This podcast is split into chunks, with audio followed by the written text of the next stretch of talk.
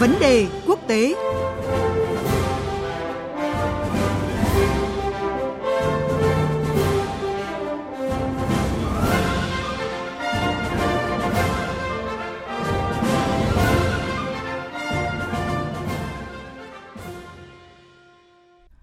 Thưa quý vị và các bạn, cuộc xung đột đẫm máu giữa Israel và Hamas vẫn tiếp tục diễn biến phức tạp, không chỉ làm trầm trọng hơn tình hình an ninh Trung Đông mà còn là vấn đề địa chính trị gây tác động đến lợi ích và chính sách của nhiều bên, trong đó có Mỹ.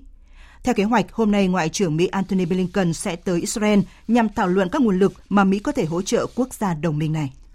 Phải nói rằng tình hình bạo lực bùng nổ giữa Israel và Hamas khiến Tổng thống Mỹ Joe Biden phải đối mặt với một tình thế ngoại giao phức tạp trong bối cảnh cuộc xung đột ở Ukraine đang gây căng thẳng chính trị trong nội bộ nước Mỹ.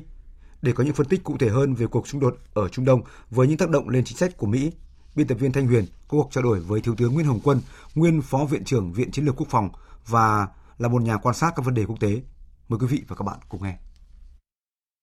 Vâng, xin chào và cảm ơn Thiếu tướng Nguyễn Hồng Quân đã tham gia chương trình ạ. À, xin kính chào quý khán giả Đài Tiếng nói Việt Nam. À, thưa ông, mấy tuần trước thì à, Tổng thống Mỹ Joe Biden tỏ ra rất lạc quan về triển vọng một thỏa thuận bình thường hóa quan hệ giữa Israel và Ả Rập Xê Út, à, điều mà có khả năng sẽ làm thay đổi toàn bộ tình hình Trung Đông. Thế nhưng cuộc xung đột đẫm máu giữa Hamas và Israel bất ngờ nổ ra thì được cho là sẽ khó có thỏa thuận như vậy. À, về mặt à, chính sách đối với Trung Đông thì theo ông Mỹ sẽ chịu ảnh hưởng gì khi mà vai trò làm trung gian cho Israel và Ả Rập Xê Út có lẽ là khó thành công? Vâng, chúng ta thấy là cái cuộc xung đột đẫm máu giữa Hamas và Israel ấy, đã giáng một đòn nặng nề vào quan hệ giữa Ả Rập Xê Út và Israel. Kể từ cuối tháng 9 năm nay ấy, thì hai nước đã tham gia vào các cuộc đàm phán do Tổng thống Mỹ Joe Biden dẫn đầu nhằm bình thường hóa quan hệ ngoại giao. Trong đó có thể thấy là Ả Rập Xê Út công nhận tư cách nhà nước của Israel để đổi lấy đảm bảo an ninh của Mỹ. Chúng ta thấy rằng với việc ông Biden đang áo ước giành chiến thắng ngoại giao lớn trước cuộc bầu cử tổng thống năm 2024 ấy, thì các cuộc đàm phán dự kiến sẽ tiếp tục trong những tuần tới nhưng nay các cuộc đàm phán sẽ bị cắt ngắn lại.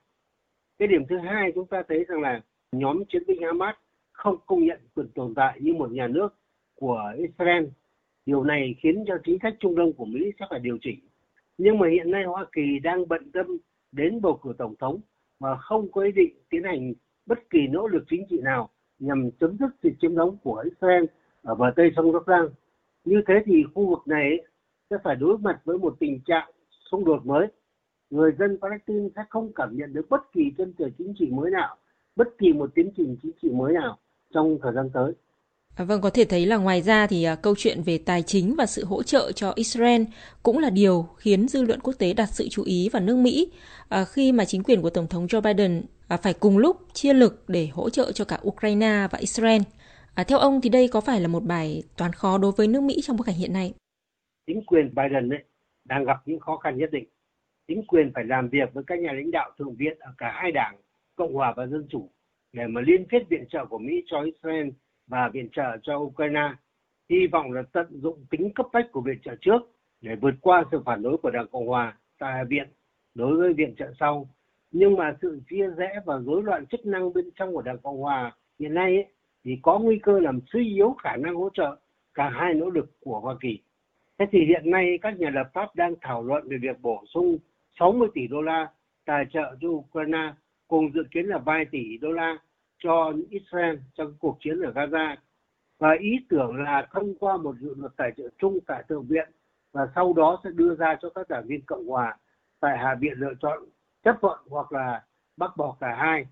ở đây thì chúng ta thấy là các lực lượng bảo thủ thì muốn là bất kỳ khoản tài trợ nào cho Ukraine nên là được chuyển hướng đến Israel ngay lập tức. Trong khi đó, một tổ chức tư vấn thì lập luận rằng là Quốc hội nên xem xét và bỏ phiếu là việc tài trợ riêng cho Israel và Ukraine. Cái điểm thứ hai thì chúng ta thấy rằng rõ ràng là khó có khả năng Quốc hội sẽ thông qua một đạo luật liên quan trong những tuần tới do các đảng viên đảng cộng hòa tại viện đang gặp bất ổn sau khi loại bỏ ông Kevin McCarthy khỏi vị trí chủ tịch hạ viện Mỹ. Hạ viện Mỹ rõ ràng là cảm thấy áp lực khi mà phải nhanh chóng thông qua cái dự luật tài trợ cho Israel cũng như là cho Ukraine nếu mà thượng viện gửi đến thì tôi cho rằng đây là một cái canh bạc có nguy cơ rủi ro cao và đây sẽ là một cuộc chiến không dễ dàng Vâng, à, khi mà xung đột ở giải Gaza nổ ra thì đã có những ý kiến cho rằng một phần trách nhiệm thuộc về Mỹ khi mà ba thập kỷ đàm phán liên tục do Mỹ làm trung gian đã không đạt được thỏa thuận hòa bình và thành lập một nhà nước Palestine độc lập, à, vốn từ lâu được coi là chìa khóa để chấm dứt bạo lực. À, từ những ý kiến này thì theo ông thách thức với chính sách Trung Đông của Mỹ trong thời gian tới là gì? Vâng, thì chúng ta thấy rằng là các chính trị gia Mỹ thì thường xuyên nói rằng Mỹ không có người bạn nào lớn hơn Israel. Hoa Kỳ là một trong những quốc gia đầu tiên công nhận nhà nước Israel ngay từ năm 1948 mà nếu mà Hoa Kỳ mà chỉ có đi ủng hộ quân sự đồng nghĩa với việc người Palestine phải chịu nhiều đau khổ hơn, bị chiếm đóng nhiều hơn, bị hạn chế nhiều hơn.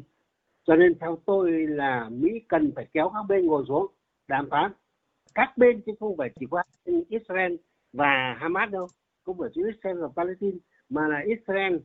Palestine, thế giới Ả Rập. Trong Palestine thì có cả Hamas, có cả Fatah. Làm sao phải là tất cả các bên cùng ngồi xuống đưa ra được những giải pháp mà người ta đều thấy là bên nào cũng có lợi ích cái đáp ứng những cái quyền lợi tối thiểu của mỗi bên đưa ra thì tôi cho rằng đây là một cái,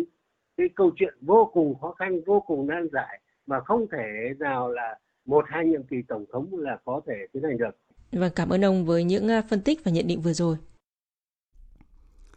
Thưa quý vị, thưa các bạn, như phân tích của Thiếu tướng Nguyễn Hồng Quân, nguyên Phó Viện trưởng Viện Chiến lược Quốc phòng, Rõ ràng, cuộc xung đột ở giải Gaza đang đặt Mỹ vào tình thế khó khăn cả về nguồn hỗ trợ cho đồng minh Israel lẫn những giải pháp và chính sách lâu dài đối với các vấn đề ở khu vực Trung Đông. Bởi nếu muốn đảm bảo vai trò và lợi ích ở khu vực này, Mỹ cần có sự thay đổi trong chính sách, trong đó ưu tiên giải pháp cho tiến trình hòa bình Trung Đông.